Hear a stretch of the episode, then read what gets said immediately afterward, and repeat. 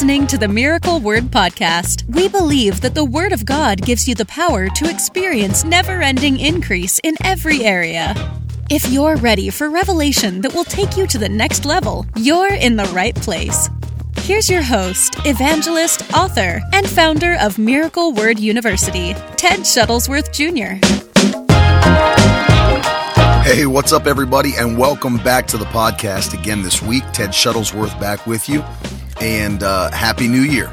It is uh, finally 2019 today. If you're listening to this on the day it was released, Monday, the 7th of January. So, our first actual podcast of the new year.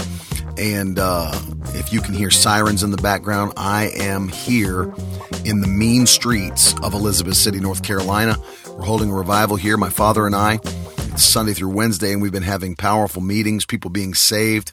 Many people at the altar yesterday, and it's wonderful to see the miracles taking place. Supernatural things are happening, and uh, it's it's really amazing. We need the gifts of the Spirit in operation like never before uh, in these last hours of time. I tweeted recently that miracles are the proof and were the proof that Jesus was the anointed one, the Son of God, the Messiah, and they still are the proof today.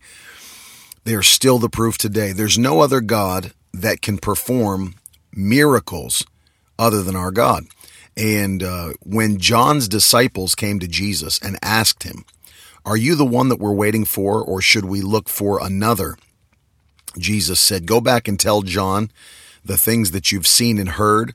The blind see, the deaf hear, the dead are raised, the poor have the gospel preached unto them.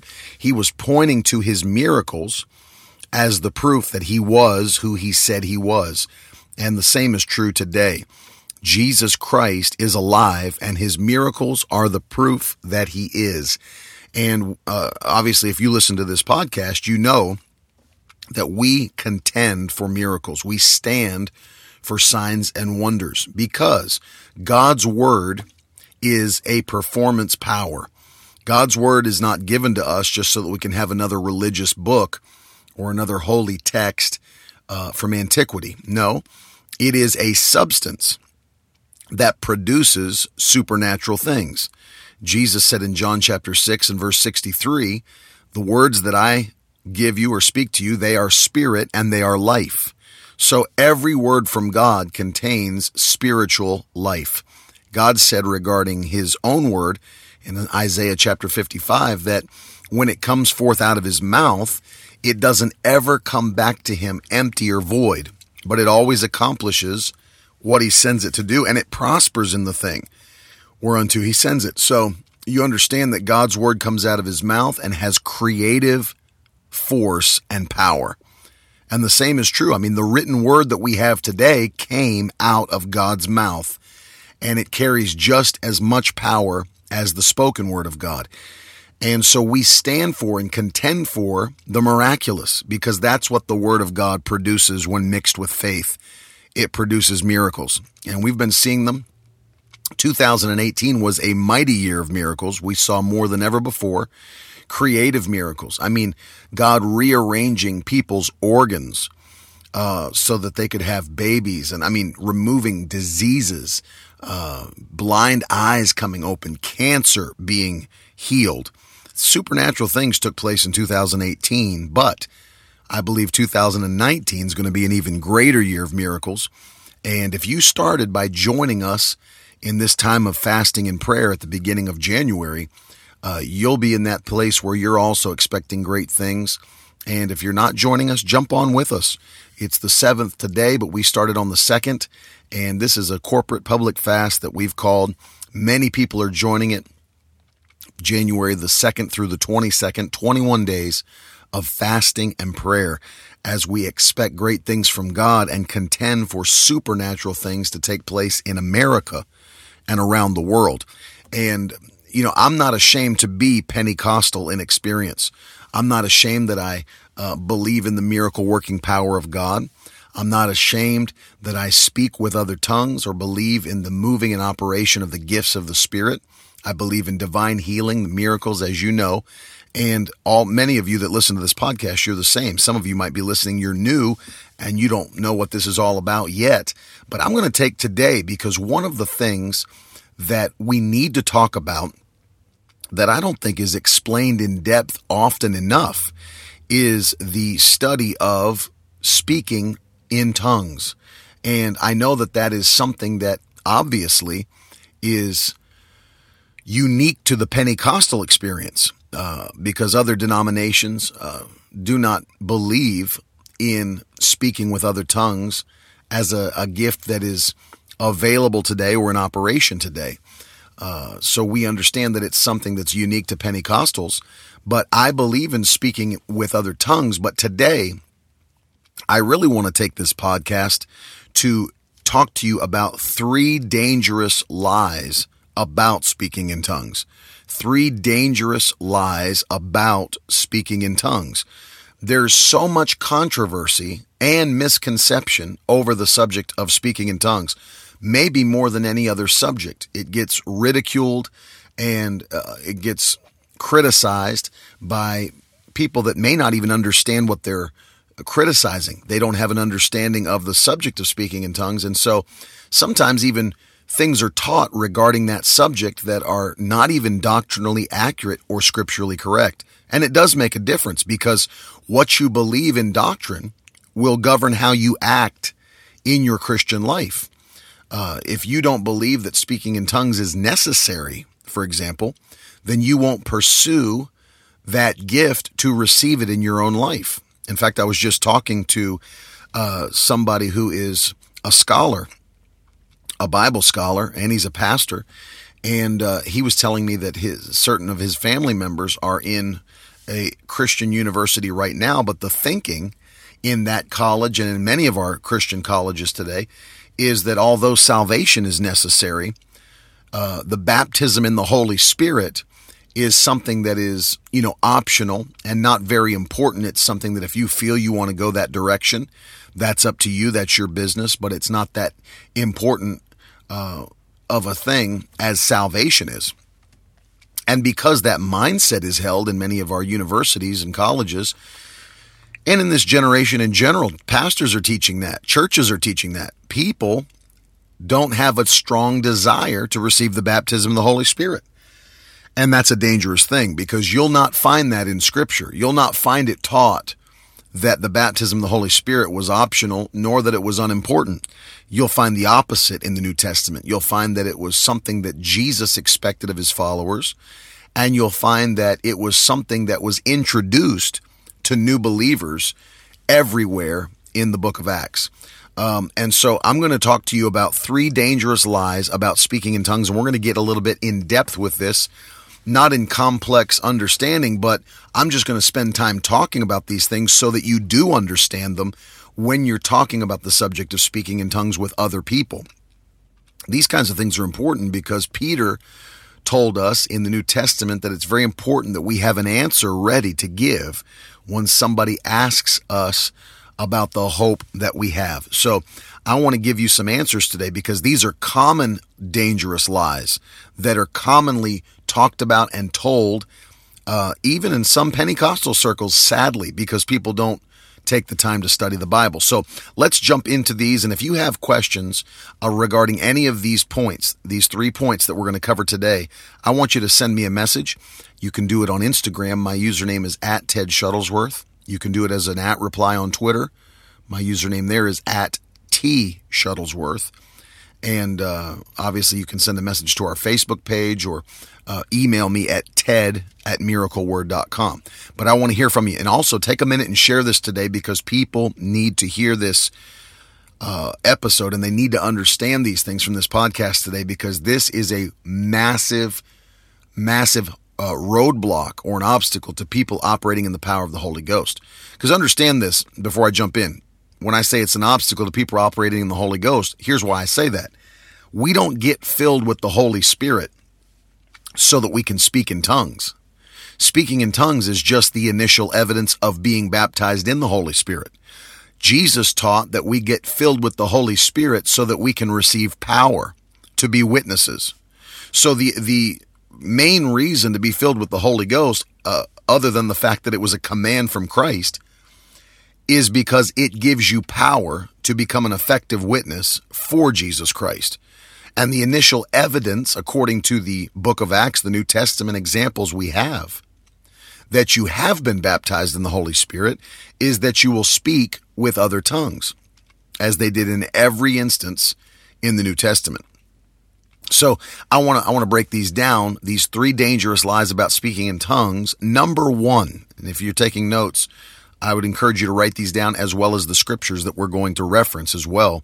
But number one, the first lie that's told about speaking in tongues is that when you get the gift of speaking in tongues, it's actually the ability to speak a foreign language for the purpose of evangelism. When you get filled with the gift of speaking in tongues, it's actually the ability to speak a foreign language for the purpose of evangelism. And actually, uh, in the early days of Pentecost in America, the Azusa Street revival in California, this was a belief that was commonly held even at that time. And if you study Pentecostal history, one of the things you'll find is that because they believed this misconception about speaking in tongues, they would actually lay hands on people to receive the baptism of the Holy Spirit and the ability to speak in tongues, which they considered to be foreign languages. And then these people would become missionaries and would travel to other countries believing that when they got there, their ability to speak in tongues was going to be their ability to speak the foreign language of that nation and allow them to effectively minister the gospel in that nation. And it was not happening they would get there and not be able to speak the foreign language of that nation and have to come home to America because it didn't function as they thought it was going to function. And the reason for that is that that's not what speaking in speaking in tongues is. That's not what that's not how speaking in tongues functions or operates. When God baptizes you in the Holy Spirit and you begin to speak with other tongues, or as Jesus said in the Great Commission, they'll speak with new tongues. Uh, it is not the ability to speak in a foreign language. Now, let me put a caveat in here and let you know I'm not saying that God can't give you the ability supernaturally to speak a foreign language. I know stories and occasions where it has happened, where, you know, God has empowered somebody to speak a foreign language. Um, and e- even if they thought they were speaking in tongues. Um, and, and, I'm going to get into why in a moment, but uh, there's a great book you can read on this subject. And the book is actually entitled um, Before We Kill and Eat You. Before We Kill and Eat You um, by, I believe it's John Garlock. And this is the story of when they were ministering overseas in a nation where there were villages of cannibals and when they went in, uh, they began to, they wanted to minister to these uh, people in the, these villages, but they took them captive and had them bound and were actually getting ready to kill and eat them, as the title of the book suggests. And uh, they couldn't think of anything else to do. They were in captivity, getting ready to be eaten by cannibals. And they said, well, let's just start speaking in tongues. And as they did, they started speaking in tongues and uh, the cannibals began to hear what they were saying in their native known language. And they were preaching the gospel to the cannibals as they thought they were just speaking in tongues. Now, uh, this is co- this is going to go into this first point that we're talking about, where people believe that the uh, ability to speak in tongues or the gift of speaking in tongues is always a known foreign language, which the Bible does not teach.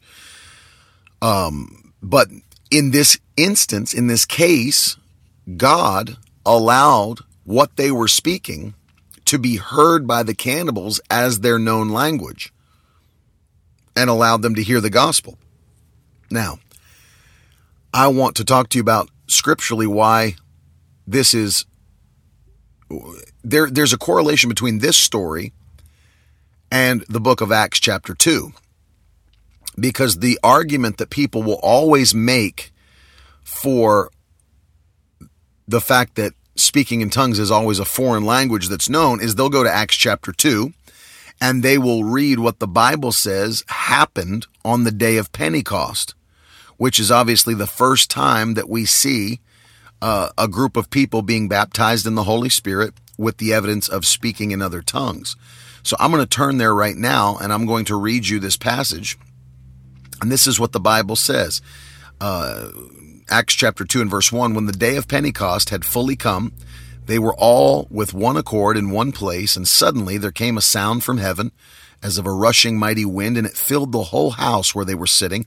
And then there appeared to them divided tongues of fire, and one sat upon each of them. And they were all filled with the Holy Spirit and began to speak with other tongues as the Spirit gave them utterance. Verse 5 And there were dwelling in Jerusalem Jews, devout men from every nation under heaven. And when the sound occurred, the multitude came together and they were confused because now this is a very important verse, verse 6 of Acts 2. They were confused because everyone heard them speak in his own language. And they were all amazed and marveled, saying to one another, Look, are not these all who speak Galileans? Now let me stop there. That's Acts chapter 2, verses 1 through 7. And people take this passage of scripture and say, see, when God fills you with the Holy Spirit, he is filling you with the ability to speak a foreign language as a sign and a wonder and a purpose for evangelism. Because as you know, if you read the rest of Acts chapter 2, Peter stood up after being filled with the Holy Spirit, preached a message, and 3,000 people were saved on that day and added to the church. But I want you to understand something that's very important to understand. Uh, when you study scripture, especially in the New Testament, you'll see two different types of things happening. Number one, you'll read something that is narrative, or it's telling you a story or just explaining to you what happened. And then you will see teaching, for example, like the epistles, the Apostle Paul's letters to the churches or Peter's letter, James, whatever. Uh, these are what's called didactic, or these are teaching. These are actually telling you specifically or teaching you something specifically. Acts chapter 2 is telling us a story, but Paul goes on later to explain and teach us specifically about the subject of speaking in tongues. So you can't take a narrative story and try to make it a teaching because it's not a teaching. It's just telling you a story. You have to take the actual teaching.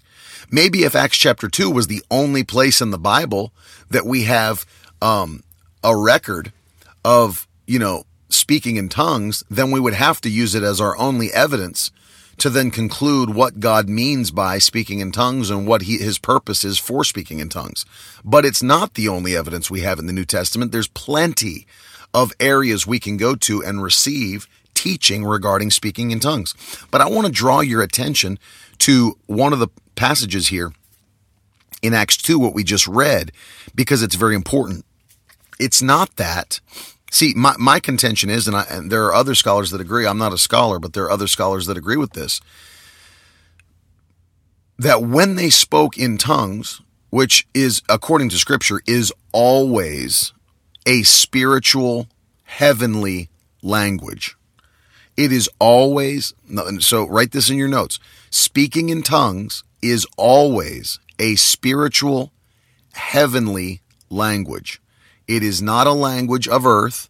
It is not a foreign language, which I'll prove to you from scripture in a moment. It is not a foreign language. It is a heavenly spiritual language. Very interesting to look at Acts chapter 2 here. Look at verse 6 again. And when the sound of them speaking in tongues occurred, the multitude came together, all these men from every nation under heaven, and were confused because they heard them. Now, this is so important because everyone in the crowd of Jews heard them, the 120 disciples in the upper room, speak in his own language. Notice what's happening here. It's not that 120 disciples were speaking every language under heaven and you know two or three were speaking this language two or three were speaking greek two or three were speaking italian two or three were speaking you know arabic it wasn't working that way according to scripture, each one of the devout Jews heard all of the 120 speaking in his native language. Which means all of these men that came from every nation under heaven, when each one of them heard the 120, each individual man heard the entire group of disciples speaking his foreign language. That's a miracle. Because it that there's no way that the 120 disciples were speaking every known language under heaven simultaneously. It didn't say that each man heard two or three speaking in his language and then the other one heard two or three speaking in his language. All 120 they heard speaking in their own native language. So, based on other scriptures that I'll show you in a moment, because the Word of God has to line up, there has to be a congruent teaching throughout the entire Word of God regarding a subject.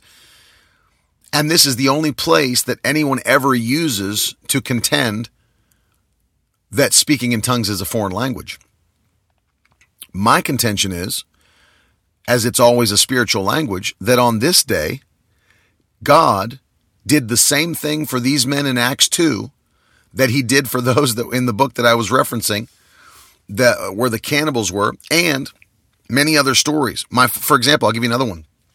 When my grandfather was pastoring, when my father and his brothers were young, he went to a YMCA one afternoon to, allow, to let his kids swim. And he met a man there from Greece. And the man was new to the United States and spoke broken English, but was fluent in Greek. And my grandfather invited him to come to church the next day at his church and hear him preach. Well, the man came. Well, during the service, a woman in my grandfather's church stood up during the service and began, began to give a word in tongues. And no one interpreted and she sat back down. Well, the man came forward and got saved. But after the service, he came to my grandfather and he said, I want to meet that woman in your church that's from Greece. And my grandfather was confused. He said, There's there's no women in our church that are from Greece. He said, No, the woman that stood up and spoke to me. He said, She spoke to me in perfect Greek and told me where I was from and that I needed to be saved and all these different things. And and he said, I want to meet He said, No, no, she doesn't speak Greek. And so the same thing happened on that day. That in my grandfather's church, a woman got up to speak in a heavenly language, and God interpreted it for that Greek man. Same thing that happened for the cannibals, and the same thing that clearly happened here in Acts chapter 2 is that as they spoke in their heavenly language, God interpreted everything the 120 saying were saying to each individual man who had come from every nation under heaven. And here's why I say that.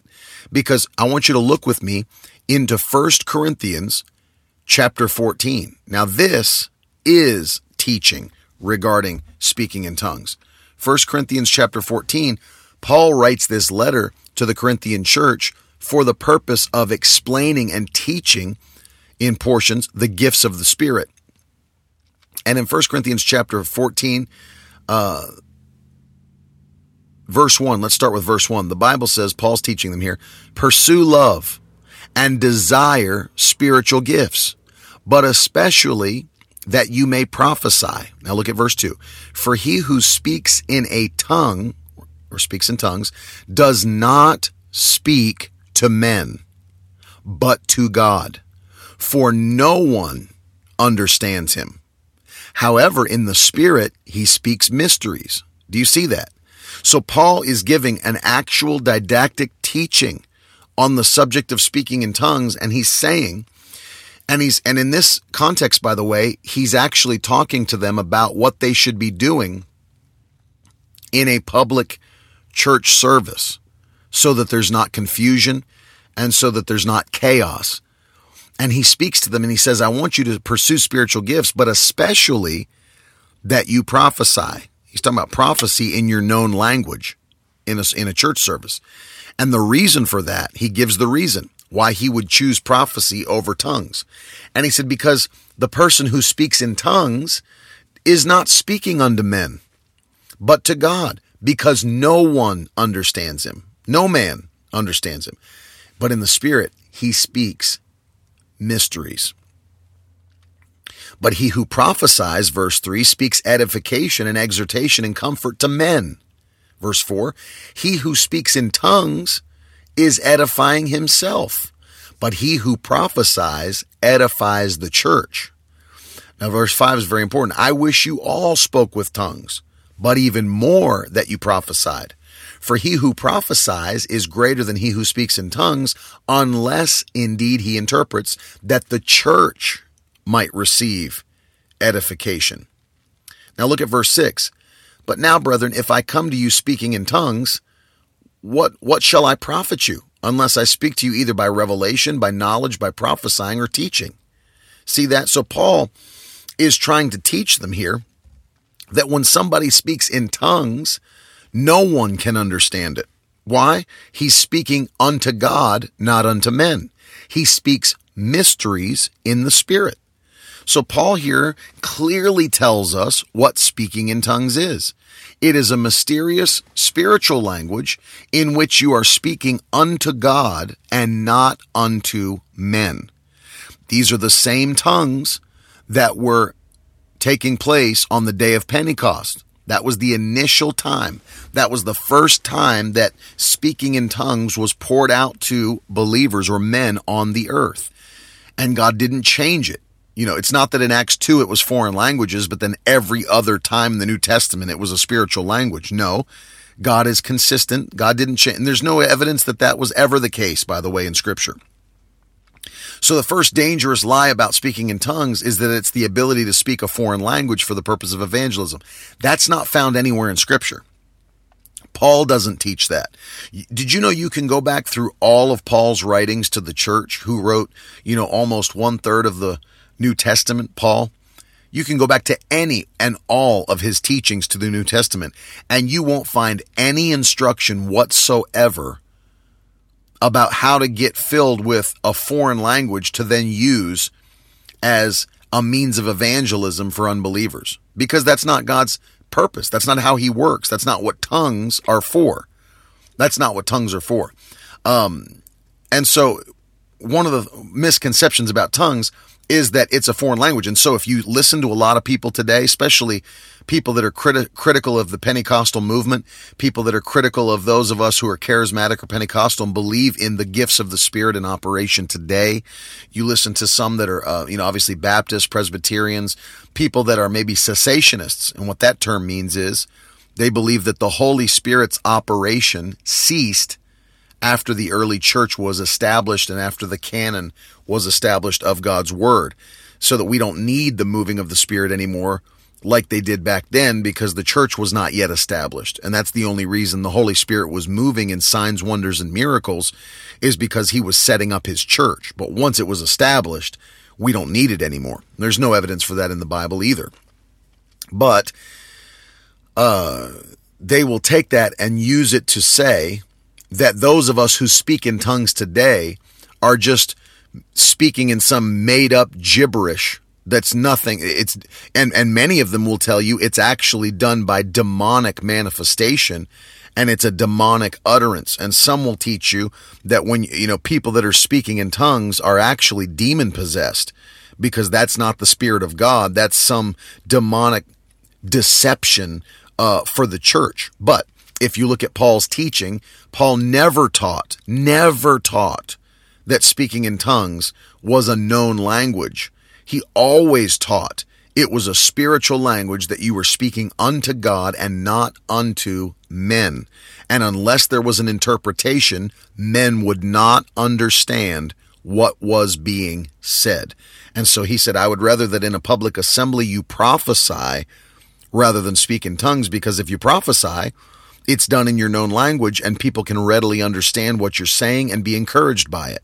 But he also says, if you speak in tongues, you will personally be encouraged by it. So it's a spiritual language. So, number one, the ability to speak in tongues is not a foreign language. It is a spiritual language, a heavenly language in which you're speaking unto God and not unto men. Number two, the second dangerous lie about speaking in tongues is that it's a gift that's not for every believer to receive, but God sovereignly chooses who receives that gift. they'll say, well, you know, maybe maybe speaking in tongues is a real thing, but you know, it's not for everybody. You know, you shouldn't, you know, if you don't get it, you know, that's just God telling you it's not your gift. You know, you should believe for another gift. Maybe yours is the gift of charity, or maybe yours is the gift of, you know, intercessory prayer, but but speaking in tongues is not for you. That's also not taught in the New Testament. And people will turn to Paul's teaching to the Corinthians at the end in, in this uh, in this passages uh, uh, of scripture here, and where, where Paul asks the question, you know, do all speak with tongues? Do all prophesy? Do all work miracles? And so he's first, one of the things we need to understand about what Paul was teaching to the church in Corinth is that he's teaching them that there are many members of the body of Christ and that all of the members are honorable. All of the members of the body of Christ are valuable that they're not insignificant. And you shouldn't think yourself insignificant if you're not operating in the same manifestation as somebody else. And if you read 1 Corinthians chapter 12, uh, read verses 12 all the way down through the end of the chapter, verse 31. And he goes through all that and he talks about, do you really think that there are members of the body that are not needed? He said, what about your normal body? Uh, for example, he said, um, in verse 15 of 1 Corinthians 12. If the foot should say, Because I'm not a hand, I'm not part of the body, is he therefore not part of the body? And if the ear should say, Because I'm not an eye, I'm not part of the body, is it therefore not part of the body? If the whole body were an eye, where would be the hearing? And if the whole if the whole body were hearing, where would be the smelling? But now God has set the members, each one of them, in the body just as He pleased. And if they were all one member, where would the body be? So He's talking and teaching about the fact that every part of the body of Christ is valuable. And your purpose, your calling and your purpose really define which of the gifts that you need. But it doesn't mean you don't have the ability to operate in any of the gifts of the Spirit. Because remember this, you are filled with the giver of the gifts. You never get filled with a gift. You get filled with the giver of the gift. I'm not baptized in tongues. I'm not baptized in miracles. I'm not baptized in the word of knowledge or the word of wisdom. I'm baptized in the Holy Spirit. And the Bible clearly teaches, Paul taught them here in 1 Corinthians 12, that it is the Holy Spirit understand like 1 corinthians 12 4 there are diversities of the of gifts but the same spirit. There are differences of ministries but it's the same lord. There are diversities of activities but it's the same god who works all in all. You're not baptized in tongues you're baptized in the holy spirit. And because you've received the holy spirit you've received the giver of the gifts in fact, go all the way back to 1 Corinthians chapter 1. You know, if you want to go up to the beginning of this letter, and Paul clearly tells this church, who, by the way, this church was the most immature church in the entire body at the time. Most immature. They had issues, like serious issues going on in their church of sin. But notice this, they also had manifestations of the Holy Ghost. But listen to what Paul tells them in the first part of his letter 1 Corinthians 1, verses 5 through 7. Let's actually go from 4 through 7. I thank my God always concerning you for the grace of God which was given to you by Christ Jesus, that you were enriched in everything by him, in all utterance and all knowledge, even as the testimony of Christ was confirmed in you. Verse 7, this is so important. So that you come short or lack in no gift. Do you see that? Eagerly waiting for the revelation of our Lord Jesus Christ. 1 Corinthians 1 7, he told the Corinthian church, You don't lack any gift. Not one. You lack no gift. So he wasn't using what what is now the 12th chapter of First Corinthians to teach them that some of them lack certain gifts and some of them lack other gifts. It's not what he was saying. It's not the context. The context is everyone's valuable no matter which gift you're operating in. Everyone's valuable no matter what your calling or purpose is. And so that's what he's teaching. So if they take that scripture and say, uh, you know, and I'll read it to you. Verse 29 through 31. Are all apostles? Are all prophets? Are all teachers? Are all workers of miracles? Do all have gifts of healings? Do all speak with tongues? Do all interpret? But, verse 31, but earnestly desire the best gifts. So why would he tell you to desire gifts if you can't have them? It's that would that's foolishness. Desire earnestly the best gifts. You shouldn't desire something that you could never have. And if it's God sovereignly giving things to people, it would be wrong because what you're saying is, God, I don't like the fact that you've chosen me not to have those things, so I'm going to continue to desire them, even though you've said they're sovereignly not for me. No. Just because everybody is not operating in miracles doesn't mean every believer can't. The Great Commission tells us they shall lay their hands on the sick and they shall recover. Just because you haven't ever seen that happen in your life doesn't mean you can't. It just means you haven't yet. Do all speak with tongues? Just because every believer has not spoken with tongues does not mean every believer cannot. It just means they haven't yet. And then he said, earnestly desire the best gifts. So you understand that uh, when you when people say, you know, well, that's not for every believer, that's not true. It's not found in Scripture. In fact, let me go into uh, the book of Acts and show you that in every place where people were filled with the Holy Ghost, every one of them was immediately speaking with tongues, or it's implied that they were speaking with tongues. Example Acts chapter 2 120 were in the upper room per Christ's command. And when the Holy Ghost came, they were all baptized in the Holy Spirit and they all spoke with other tongues. All 120 of them. Notice 120 weren't there and only 80 of them got tongues. No, all of them. All of them that were obedient to Christ's command to wait for the Holy Ghost got it. They all got it. Go to Acts chapter 8. Peter and John come from Jerusalem after um, after the gospel had been preached by Philip in Samaria and the whole city had seen signs and wonders, and then many had received Jesus as their Savior, immediately Peter and John come for the very purpose of getting those new believers filled with the Holy Ghost. And what happened? They laid their hands upon them, and the Bible says, and they were all filled with the Holy Ghost. And here it's implied that they all spoke with tongues because uh, as they were filled with the Holy Spirit, which, by the way, is an inward work, being filled with the Holy Spirit is an inward work you can't see it on the outward unless there's an evidence of it.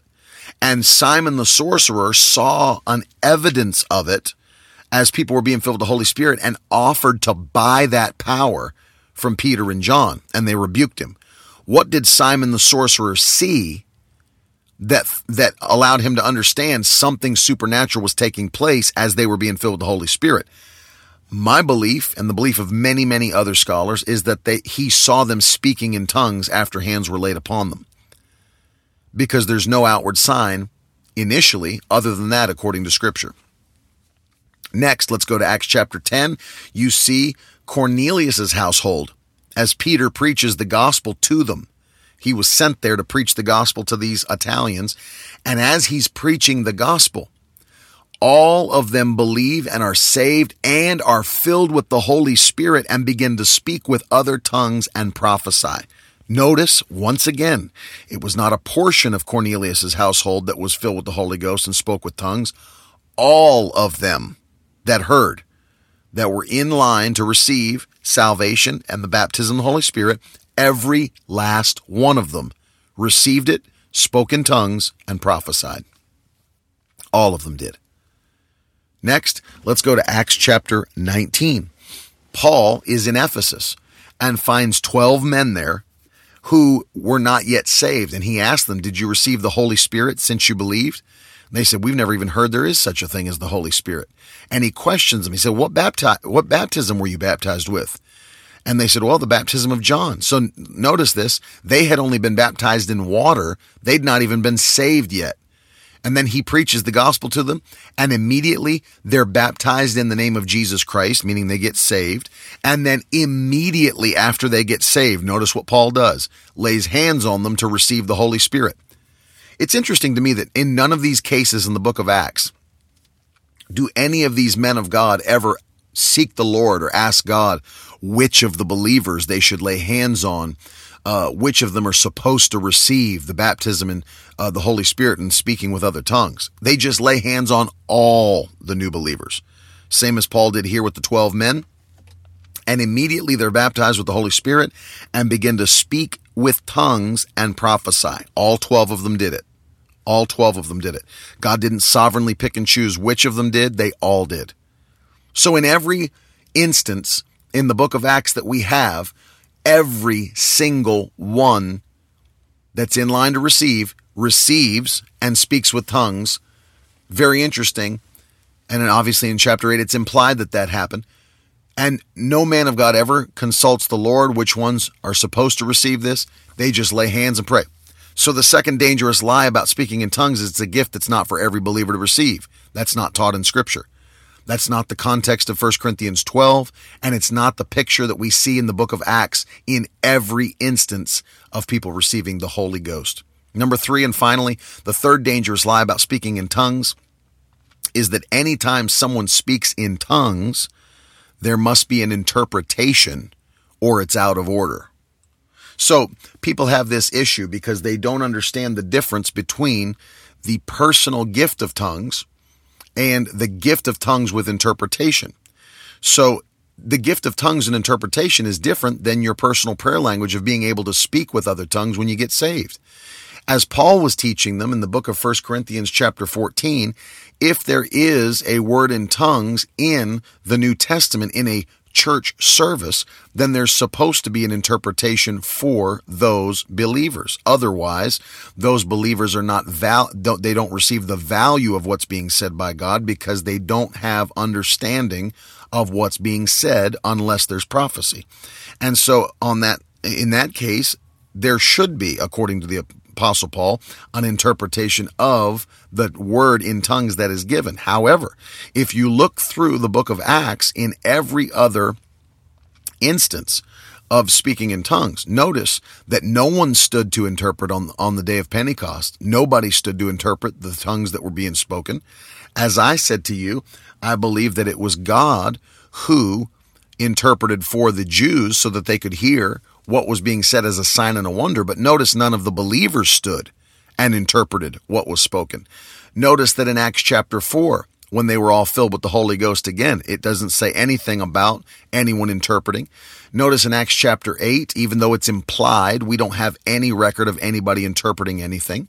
In Acts chapter 10, when people were speaking in tongues, we have no record of anyone interpreting anything. And a very interesting one, Acts chapter 19, once again, where Paul's in Ephesus, we've got no record here of any of those 12 men interpreting what's being said in tongues. And notice, here's a further note. Not only did no one interpret, Paul did not rebuke them for having no interpretation. Paul, who was the one who gave this instruction regarding interpretation in a public setting, notice that when these men began to speak with tongues at the same time, he did not rebuke them for all speaking in tongues at once and no one interpreting. This is because Paul understood, as he told the Corinthians, I speak in tongues more than all of you. Notice he didn't say, I speak in tongues and interpret more than all of you. He just said, I speak in tongues more than all of you. Because Paul understood that there is a personal prayer language that doesn't always need to be interpreted. Only if you're in a assembly or a church service where people have come to worship and someone stands up to give a word to the body, does there need to be an interpretation? But this lie that any time someone speaks in tongues, there's got to be an interpretation or it's out of order is not scriptural and it's not what we see in the early church. It's not what we see in the book of Acts. And the reason these are dangerous is because all three of these discourage people from praying in the Spirit. Now, let, me just say this there's no foreign language you can speak that would cause you to be spiritually edified, as Paul taught that speaking in tongues did in 1 Corinthians 14 4. When a man who speaks in tongues encourages or edifies himself. You can't speak Cantonese or Arabic and, and stir up your spirit. That's not, they don't have that ability or function in that known language. but speaking in a heavenly language does do that. According to Jude chapter 20, speaking in tongues builds up your most holy faith. Praying in the Spirit. And Paul used those two phrases interchangeably, by the way, because I've heard people argue, well, praying in the Spirit doesn't mean speaking in tongues. It means praying inspired by the power of the Spirit. No, Paul used the phrase praying in the Spirit uh, because he said it this way I will pray in the Spirit and I will pray with my understanding. So, what he's actually re- referencing in 1 Corinthians is that I will pray in tongues in my unknown language, and I'll also pray in my known language. So, understand these three lies. They try to deter people from receiving the baptism of the Holy Spirit, praying in unknown tongues, and stepping out in faith to build up their spirit man by doing these things. And it's attack. It's an attack of the devil because the devil knows that it's one of the keys that builds you up spiritually and puts you in position to operate in the power of God. And I'm going to pray for you in a moment that God would give you a hunger and a desire to spend more time than you ever have praying in the Holy Ghost and also begin to lay hands on other people to receive the baptism of the Holy Spirit. Father, in Jesus' name, for every man and woman listening to this podcast today, I pray that you'd give them a hunger and a desire to speak with other tongues on a regular basis, as Paul said, to begin to do it more, more, more than even others do, because we understand there are many benefits to speaking in tongues. We thank you, Lord, for this heavenly gift. We thank you that the Holy Spirit lives in us, dwells in us, that we are the temple of the Holy Ghost.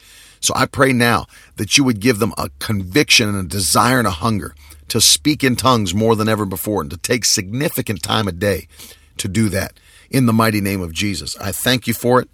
And I give you praise in Jesus' mighty name. Amen. Listen, thank you for listening again today. I hope you're praying and fasting with us and expecting great things. Take at least an hour a day to pray. And in that time, spend significant amount of time praying in the Holy Ghost and then throughout your day. Watch as your spirit is strengthened and you're encouraged and your faith is built up and stirred up for action. I know God's going to use you in 2019 more than ever before. Until Wednesday, remember, goodness and mercy are following you for the rest of your life. Talk to you soon. We would love for you to join us in a live service. To find out when Ted Shuttlesworth Jr. will be near you, please visit our website at www.miracleword.com.